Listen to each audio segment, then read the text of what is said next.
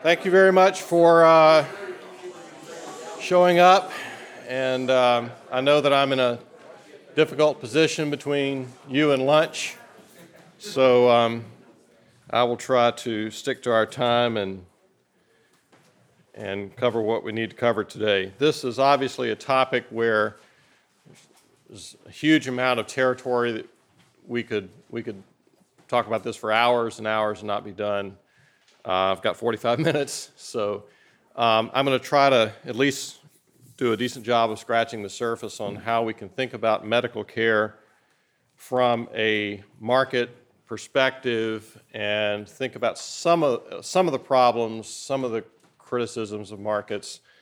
Um, I have structured this as four principles for reforming medical care. And uh, there's, there's uh, each of these could be a lecture in itself, but I want to talk a little bit about free pricing. Uh, that's not a hard sell with this audience that prices ought to be able to move around. And uh, some of the criticisms we see about pharmaceutical prices, I think, is, is a spurious complaint about uh, markets. Um, eliminating occupational licensure, uh, we'll talk about that in a minute. Uh, dismantling barriers to innovation, um, and then finally putting patients instead of government in charge of care. So let's talk first about free pricing.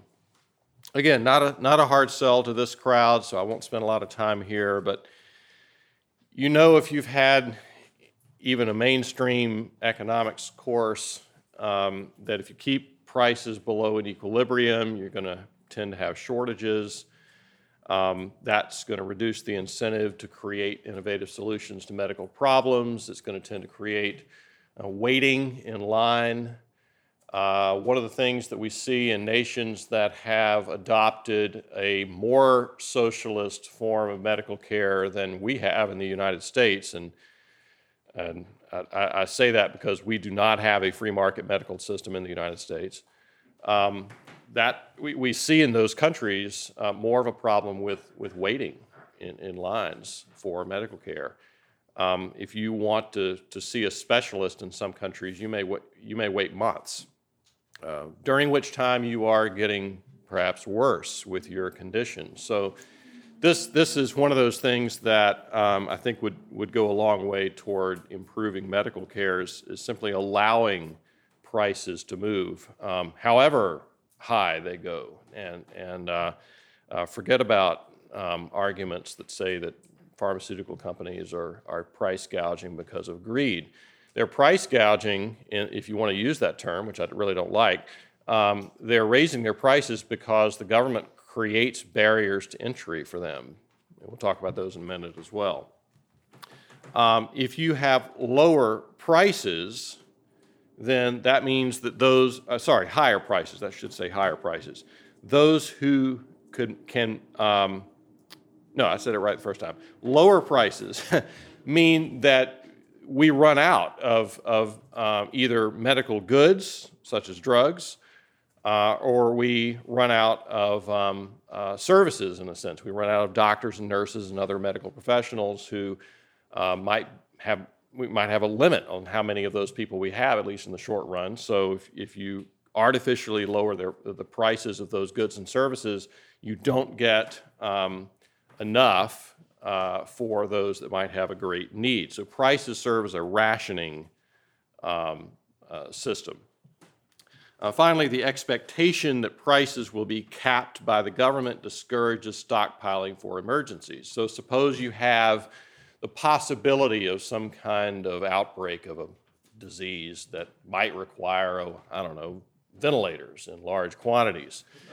and uh, nobody has bothered to put aside a, an extra stock of these um, medical devices because the manufacturers and the, the owners of these devices know that when the need arises, they're not going to be able to raise the price um, uh, uh, to, to meet the demand. So um, why, why incur that cost of stockpiling what would ordinarily be idle inventory um, if you can't raise your price later? Um, So, you know, this, this basic model, the, me- the mechanics of price controls indicate that if you, if you keep the price at the customary level, even when the situation changes, you're going to create these shortages. So, if the blue demand and supply curves here are the ones that you normally see when there's a uh, no pandemic, no no unusual situation, and then you get an increase in demand and or decrease in supply because of some unusual circumstance. But if the government says, well, no, you can't raise the price to meet that higher equilibrium price, then you're creating a shortage. Um, so you have people that might need this good or the services of medical professionals that can't get those goods or services because you've created the environment for a, a shortage to emerge. Um, uh, second uh, proposal would be to eliminate occupational licensure. And this is not as controversial when it comes to something like cosmetologists, which are in many states uh, licensed. You have to go through an extensive, um, time consuming, expensive um, training to gain certificate or license uh, to, to, to do that work. Um, and uh, we think, well, you know, how much damage can you do if you do that work badly? We can sort of understand dispensing with occupational licensure doesn't seem to make uh, very much sense at all. But then when, when it comes to medical care, people say, well, you know, with, med- with, with doctors and nurses, it's different. We need to have licenses to guarantee quality. Um, what that does instead is sort of limit the competition and the innovation that might otherwise occur in medical care. We have actually seen this. The, the common uh, uh, justification for occupational licensure is that you're protecting patients against incompetence, when in fact you may be protecting um, the incompetence from a, uh, an innovator that comes along and, and, and questions that status quo. Uh, under pandemic conditions, we have seen um, interestingly, I think, a questioning of occupational licensure from some unexpected quarters. Um, people who may be skilled but let their licensure lapse, maybe they're retired or something, can't easily get back into the business of uh, treating patients, even though they may have the requisite expertise. Um, skilled people who are able to perform a function, maybe are actively working in, in the medical field, broadly speaking, are um, unable to perform another function because it falls under a different category of licensure. So you're a nurse, but you can't do some things legally that a doctor um, is licensed to do, even though you're perhaps skilled enough to do a, a passable job of it. Uh, in an emergency, uh, especially, there would be no reason to, to stop someone from helping out where there's an extreme uh, need. Um, and then you may have people who are almost finished with medical school, they, or they've got a lot of their training, but they're not licensed yet. And they might be able to perform some of these functions, but they can't help out even in a crisis because the government will not allow them to. So I said from unexpected quarters, this is the OECD um, saying that crisis situations like the coronavirus epidemic can provide opportunities to change the traditional roles of different healthcare providers and expand the roles of some providers like nurses and pharmacists so that they can take on some of the tasks from doctors and thereby allow them to spend their time more effectively on the most complex cases. We may see uh, out of this uh, pandemic a weakening of occupational licensure in the medical field for this reason.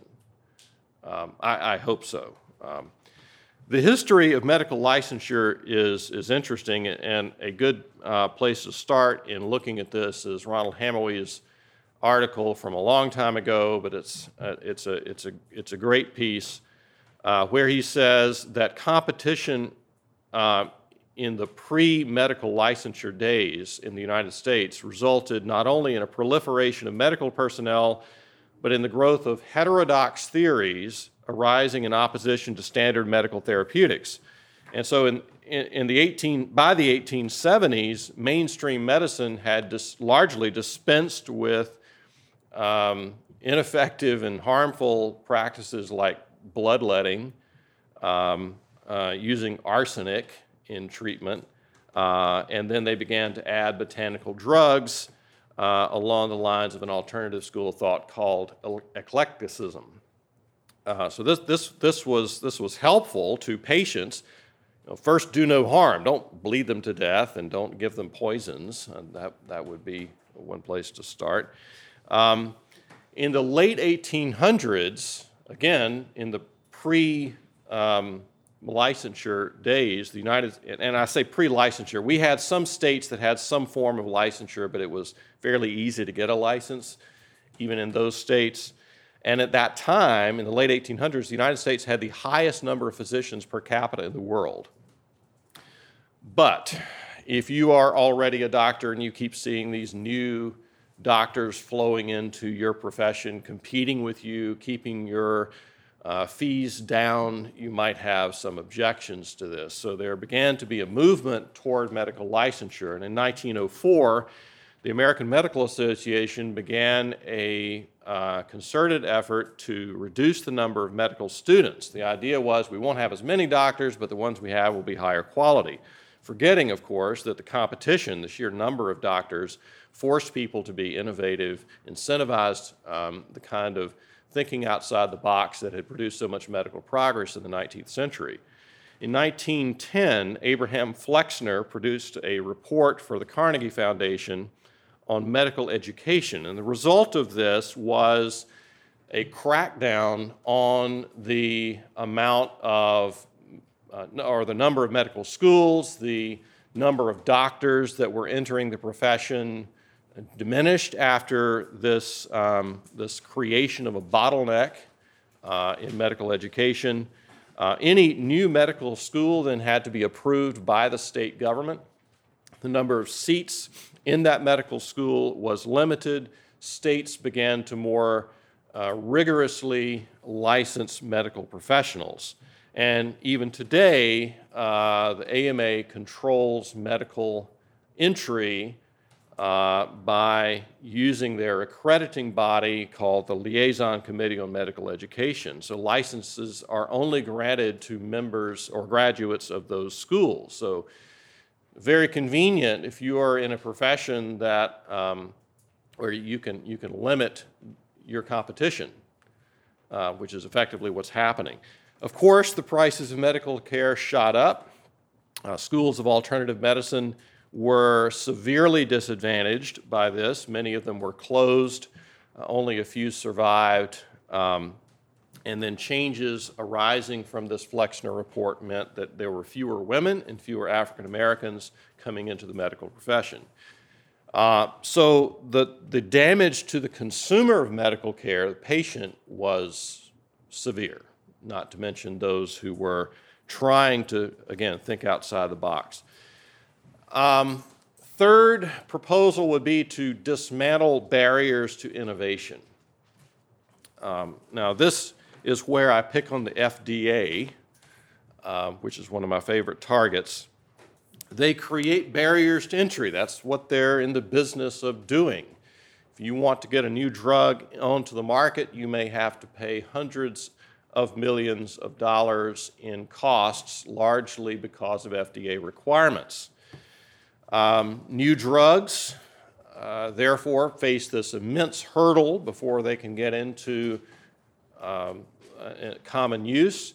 And even if you have an existing drug that you discover a new use for, you can't advertise it for that purpose unless you get FDA approval for use in that new role. Um, there's less competition for existing treatments and existing drugs, which means that the manufacturers of these drugs can drive up the, the price. Um, I get sometimes uh, these comments from, from students about how, well, see, uh, the free market in medical care is really bad because you see that when these companies, they sell their drugs, they sell them for extraordinarily high prices, and that's why we need government to control prices. Well, you know, maybe if we got rid of the the uh, barriers to entry for pharmaceutical products, the prices wouldn't be that high because we would we would see more competition. But uh, get rid of the existing government intervention that's allowing firms to do this in the first place and, and, and encouraging it really. Uh, not only that, we, we, we get delays in, in uh, the innovation. It, it can take years before drugs are approved. Um, even with a uh, fast track on uh, uh, coronavirus vaccines, uh, we're still seeing these long delays. And by the way, I'm not taking a position on the pros or cons of the vaccine. I'm just pointing out that, that um, the FDA is, if you're one of these people that says, well, you know, I, I don't understand why my 11 year old child can't, can't get the vaccine, uh, well, you know, government's telling you that you can't give the vaccine to, to uh, children that age. Um, so th- this, is, this is not the market at work. Um, if, if the market were at work, you could decide when you wanted to use this new product and uh, not leave that up to bureaucrats who face incentives to delay. Um, uh, costs can, can discourage new drugs. We call this drug loss as opposed to the drug lag that we see when drugs are delayed in admission to the market. This costs lives. Um, for example, uh, Septra, which is an antibiotic, was delayed for five years due to FDA requirements. And as a result of this, uh, according to one uh, estimate by Nobel laureate George Hitchings, this delay cost 80,000 lives in the United States alone. Uh, beta blockers, which are now in common use, the lag in FDA approval may have cost 250,000 lives. Now, we don't know exactly who these people are that, that, that died. We, we know how effective these drugs are, and we can estimate that had they been available earlier, they would have been effective in saving a quarter million lives. Um, Bartley Madden, in his uh, book Free to Choose Medicine from 2018, says that costs of the FDA include patient harm from delayed access as well as research and development opportunities foregone by drug developers whose capital is consumed by fulfilling the demands of FDA clinical trials. According to Mary Ruwart, at least half of pharmaceutical innovations get shelved because the cost to take a drug through the regulatory testing process makes those drugs uneconomic for drug developers to pursue. A number of years ago, there was a case in which a doctor at a Boston uh, children's hospital wanted to use a nutritional supplement for premature infants. It had already been used in Europe to apparently great effect, and the only way he could use it in uh, the United States was on an experimental basis, with very limited um, or, or uh, conditions that forced very limited use. Um, why wouldn't the company that made it and sold it in Europe also sell it in the United States? Well, of course, the FDA, but why wasn't the company trying to get the drug approved in the United States? Because they weren't. They weren't, they weren't even trying. Uh, the United States is a very lucrative market. Lots of people here willing to pay a lot of money for, for these kinds of innovations, and yet this drug was not even in the pipeline for FDA approval because the company said, well, you know, we've got this, this other drug that uh, we're working on that we think will be even better, and if we're going to spend all of that money to get FDA approval, we're going to spend it on that one and not this one that we have right now. Um, even with very conservative assumptions, Ruwart found that the years of life lost due to FDA clinical demands is in the millions. So, uh, what would we do without the government to help, help keep us safe? Um, live longer. Um, Tom DiLorenzo said uh, new drugs do consumers no good if they don't know about them. Advertising restrictions imposed by the FDA prop up the profits of incumbent drug marketers at the expense of newcomers in the industry and of consumers. A good example of this um, is uh, folic acid. Uh, folic acid is now in common, a common recommendation for pregnant women um, because of the needs of uh, the baby for this this uh, this um, substance. I'm losing. I don't know what the what we would call it, but um, vitamin. There we go. Um, so, if you're deprived of folic acid uh, in pregnancy, then the child can have severe birth defects. Um, had folic acid manufacturers been permitted to advertise, we might have seen a decrease in birth defects in the United States. But because they weren't allowed to do so without an expensive drug development process, uh, we had approximately 10,000 American babies born with deformities that were far worse than the ones caused by thalidomide. Thalidomide is sort of the, the, the FDA's great case for how they protected um, Americans. Uh, it was on the way to approval, and then they discovered that uh, it created these, it caused these birth defects. And um, uh, so ever since then, it's been a story of the FDA, because it dragged its feet on thalidomide, protected uh, Americans from birth defects that were seen in other countries that had approved the drug earlier. Um, nobody really thinks about the 10,000 birth defects caused by the delays in, in or, or the uh, ban on advertising folic acid as a, as a nutritional supplement for pregnant women.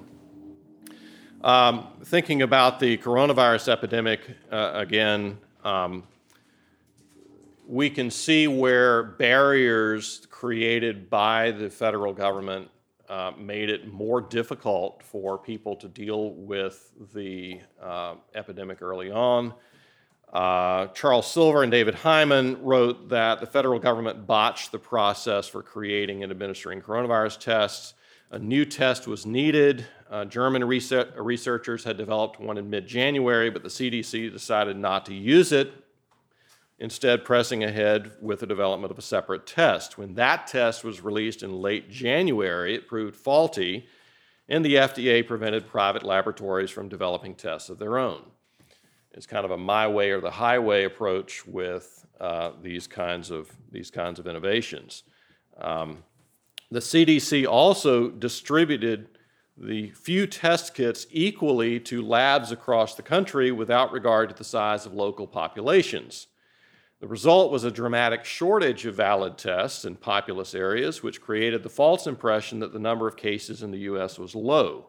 In early March, facilities in the U.S. had administered uh, 3,099 tests. By comparison, South Korea, a much smaller country whose epidemic had started the same day as ours, had administered 188,000. Um, now, uh, there, it, there's a whole discussion that you might get into at some point during this week on intellectual property. I will not get into all of that here. Um, there are uh, people you should read on this, like Stephan Kinsella, who's written uh, extensively on intellectual property, and I, have learned a lot uh, from him and, and, and others in thinking about this. But this touches on the, the problems that we see with drug development because we see patents in um, pharmaceutical products. Um, so, according to a US CDC survey, of the 10 most important medical discoveries of the 20th century, none of them had anything to do with, uh, with patents. Uh, Nathan uh, Nicolaisen has a, um, an article in Mises Daily, which I think is still there. It's, it's um, about eight years old now, but it's an interesting piece on why patents aren't as necessary as we tend to think they are for medical innovation. And because firms find it easy to lengthen the term of the patent by uh, various legal techniques, they're able to preserve that barrier to entry um, uh, longer than you might, might expect. Um, a survey of research and development labs and company managers revealed that between 23 and 35 percent believe a patent is an effective way of getting a return on an, on an investment. At the same time, 51 percent believe trade secrets to be an effective way of ensuring returns. Um, so what would happen if we got rid of patents? Would we see less innovation because of this absence of the carrot of a temporary monopoly granted by the government? Or would we see lower prices and continuing innovation because of the uh, other incentives that firms have to develop new and innovative products? All right, fourth um, suggestion is that we put patients instead of government in charge of care. Um, we have in the United States and have had mainly since the end of World War II um, a third party payer system where either private insurance or some form of government payment is accounting for the vast majority of the dollars flowing into medical, uh, medical care provision. And this creates what's called a moral hazard effect. Um, so, um, moral hazard occurs when someone else is bearing the costs of decisions that you make, and therefore is affecting your incentives to care about costs. So, if, uh, if I know I have um, insurance against damage to my car, and let's suppose I have no deductible or a very small deductible, I um, might park my car on the street where it's more likely to get sideswiped by a passing vehicle because, hey, if that happens, it's not as much my problem. Um, so, when you're shopping for medical care, how much do you care about the cost? I told the story last year about when I had to get an MRI one time for a um, not too serious back problem. I went to the doctor, and, and, the doctor said, Well, we think you need to get an MRI. I said, Okay. He said, Call this number, schedule an appointment. I did. I think I was in there the next day. Try that in some countries. Um, and I got my MRI. I don't recall even asking about the price. I looked at the bill later, it's like several thousand dollars, this MRI. And uh, why didn't I care? Well, I knew it was covered by insurance. And my part of that bill was very, very small. Had I been required to pay that full price um, out of pocket, first of all, it wouldn't have been that high, probably. And then, secondly, I would have said to the doctor, Do you think you might be able to get by with an x ray? Um, maybe the x ray is like 98% as effective as the MRI. I don't know, but uh, maybe it's maybe it's largely as effective and you know two percent of the cost. In which case, um, we get much more efficient medical care um, than we would otherwise. I, I, should clarify some terms here as we start talking about uh, government provision of medical care. There's a lot of confusion about terms we, we toss around this term socialized medicine. We talk about universal coverage. We talk about single payer systems. These are not all synonyms for each other. Uh, socialized medicine means that the government actually operates the hospitals and the medical staff are government employees. Strictly speaking, that's what socialized medicine is. So look at the VA system, for example, um, the UK's NHS, uh, the Spanish system, this, that would qualify as, as truly socialized medicine. Universal coverage means everybody's got medical insurance, typically provided by the government, but not necessarily. Um, hospitals, medical staff might be private, um, often are uh, in universal coverage systems. And then there's the single payer system where you, you can see this in conjunction with universal coverage but universal coverage doesn't have to be single payer. Uh, you might see a blend of private insurance and some government paid um, services. What we see in um, thinking about third party payers, whatever form that takes, is that we've seen an increase in the amount of medical care being provided or paid for by private insurance or government insurance, um, and a much smaller fraction over time paid, paid for by the person who's receiving the care. So if you go back to 1960, it was about half and half. About half of your medical care would be paid out of pocket, about half was paid by some third party. Uh, today, it's closer to 10%. Um, so 90% of what you pay for medical care is paid indirectly um, through your tax dollars, through your insurance premiums. Um, your incentive then to care about the, the cost of a medical procedure is greatly diminished because you know that you're not paying for the vast majority of it. Now, some people don't have insurance, um, and they may be paying a much higher fraction out of, out of pocket personally. And, and for people without insurance, uh, they, may, they may care a great deal about the cost. And often, medical, um, medical providers will, will think about uh, that and, and, and charge a lower price. My father was a physician. I know he worked out lower costs for patients that were in, in dire straits. Um, and so that, that can happen. Um, thinking about uh, cosmetic surgery, where we often don't see third party payers, where someone is electing to have this procedure done, um, what, what do we actually see in terms of costs? Because the patient with a cosmetic procedure is much more likely to be paying out of pocket that person is much more likely to be thinking about the price and to be price sensitive. And we see that with cosmetic procedures, the costs have not gone up as fast. In fact, in some cases, have gone down, um, not only in absolute terms, but also in relation to other medical um, services. So if you look at the top of this table here, you see the CPI for hospital services. And over a period from 1998 to 2016, that went up almost 180%.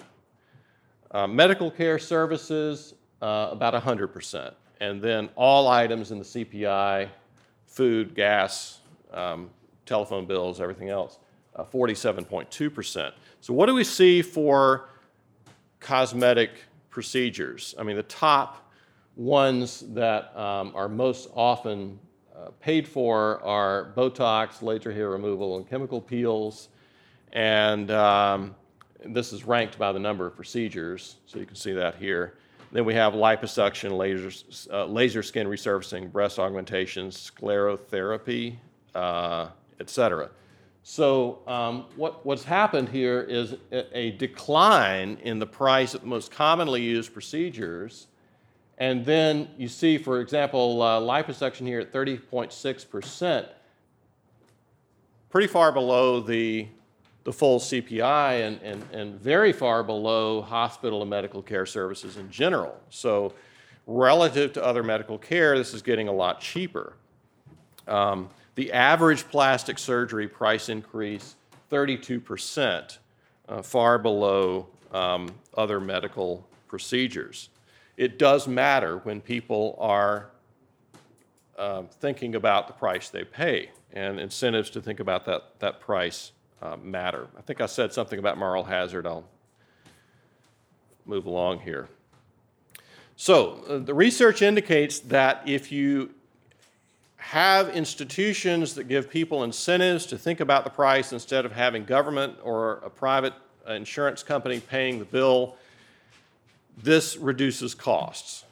Uh, so, one study found, or studies rather, have found that a fully insured population spends about 40 to 50 percent more than a population with a large deductible, and their status is not measurably improved by the additional services.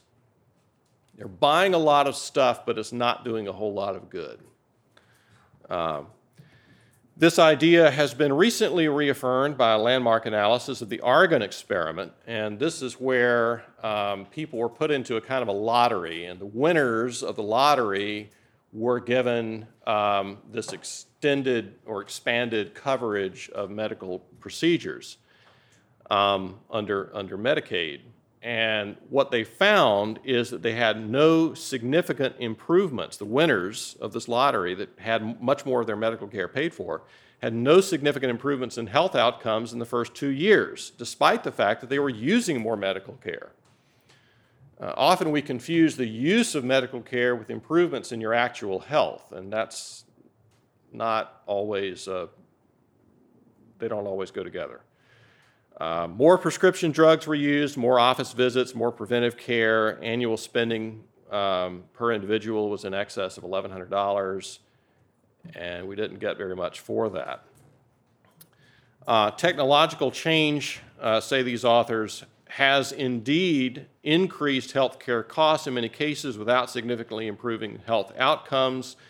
This has occurred because medical insurance in its current state discourages individuals from economizing healthcare decisions and incentivizes the adoption and overconsumption of services with progressively diminishing returns on investment. You're not getting much more, in fact, you may be getting less in, as a whole. In the United States, um, uh, uh, I, I, used to be able to say most, now um, uh, just under half of people are getting their medical insurance from their employers. Um, others are getting their insurance through uh, a, a, federal employer or Medicare Advantage, um, which is Part C of Medicare.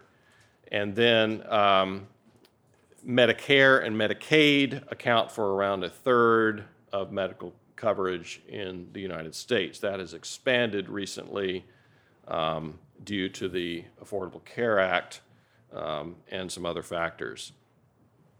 So let's think about this Affordable Care Act. Um, there's been some weakening of it in recent years, but it's still an important um, uh, part of our medical institutions in the United States. Uh, this is sometimes called Obamacare. The main components of this were that insurers had to cover all applicants, regardless of medical history. Premiums were set not based on how likely you were to get sick, but based on your geographic location, which was called a community rating, your age, but not your, not your gender, and, and not based on pre existing conditions. Then there was the mandate. This was one of the more controversial parts of this, where everybody had to get medical services or medical insurance except people deemed unable to afford coverage and certain religious groups that had waivers. Um, there were some subsidies available to people who were um, unable to afford it on their own. Um, if you had an employer with 50 or more employees, then they had to provide coverage for employees who worked more than 30 hours a week. Um, if you didn't get insurance when you were required to, or didn't get it, didn't provide it for your employ, employees uh, when you were required to, then you would you would pay a penalty. Now that that part, the individual penalty for not getting health insurance, has gone away. But health insurance policies were required to cover certain services um, called essential health benefits, and they couldn't cap benefits over, the, over your lifetime. Now, why would we, under the ACA, have this rule that says you have to get health insurance? And this was intended to combat the problem of adverse selection. So, if you're required to buy insurance, but then, or let, let, let let's say let's say you're not required to buy insurance, but you you're you're considering insurance and you realize you're a pretty healthy person. Your risks are not very high. Maybe you're young. Maybe you don't have a, a family history of, of early onset uh, health problems. Um, you just you're you're not likely to require a lot of medical expenses. Then you might say, well. I'm not going to pay because even though I don't like taking risks, it's not worth it to me to pay the health insurance premium. Um, so, if insurance companies have to insure everybody, including people who are very expensive, then the other part of this is the insurance company has to be required to cover uh, various um, uh, conditions, and they can't refuse to cover pre existing conditions. Um, this was to prevent medical insurance companies from cutting back on the, the their coverage in order to meet um, cost requirements. Uh, so insurance, if they if it's required, if they have to cover certain expensive conditions, including pre-existing conditions, then it would be costly for the insurance company. So how, how do we keep the insurance companies from simply dropping out of the market and not providing insurance at all because they don't want to suffer losses? Well, that's where the subsidies come in. So all of this is kind of tied in, tied in together. The unintended consequences of this were that premiums went up for the required insurance that you had to buy. Uh, people, in spite of um, these, uh, uh, the, the, desire of a lot of people to have health insurance, decided they were just going to pay the penalty. Because even though we don't like paying penalties, it's cheaper than buying the insurance. Insurers began to pull out of the exchanges, limiting their options. Sometimes you had only one option, maybe two in some areas. And then employers began to limit the number of employees. Well, we know that once we hit this number of employees, we're going to have to provide this enormously expensive insurance uh, or, or pay this, this punitive uh, uh, tax to the government or fee to the government. So we're, we're, gonna, we're just not going to hire that many people. If you were on the edge there, you'd, you'd keep your employee numbers down. Um, on average, premiums doubled from the time the ACA went into effect until this was about two years ago. The ACA ended up subsidizing coverage for uninsured Americans by overcharging people who were relatively healthy but were required to buy insurance and then undercharging people who were um, not so healthy. Um, people did not enroll in these exchanges to the extent that had been expected. Understandably, they chose uh, to, to follow a cheaper option. Now, I had said earlier that it's um, that we sometimes think that if people use more medical services, we're going to get better health. Because we're thinking too narrowly about what contributes to health. It's not just doctors and hospitals and pharmaceutical products. Um, medical care itself can be damaging, which is one reason why consuming more medical care might not give you better health. Um, I, I mentioned that my father was a physician. He said when he graduated from medical school, the speaker at the graduation said, um, Half of what we have taught you is wrong. We just don't know which half. And you know, doctors are doing things today that in 20 years will probably be considered malpractice.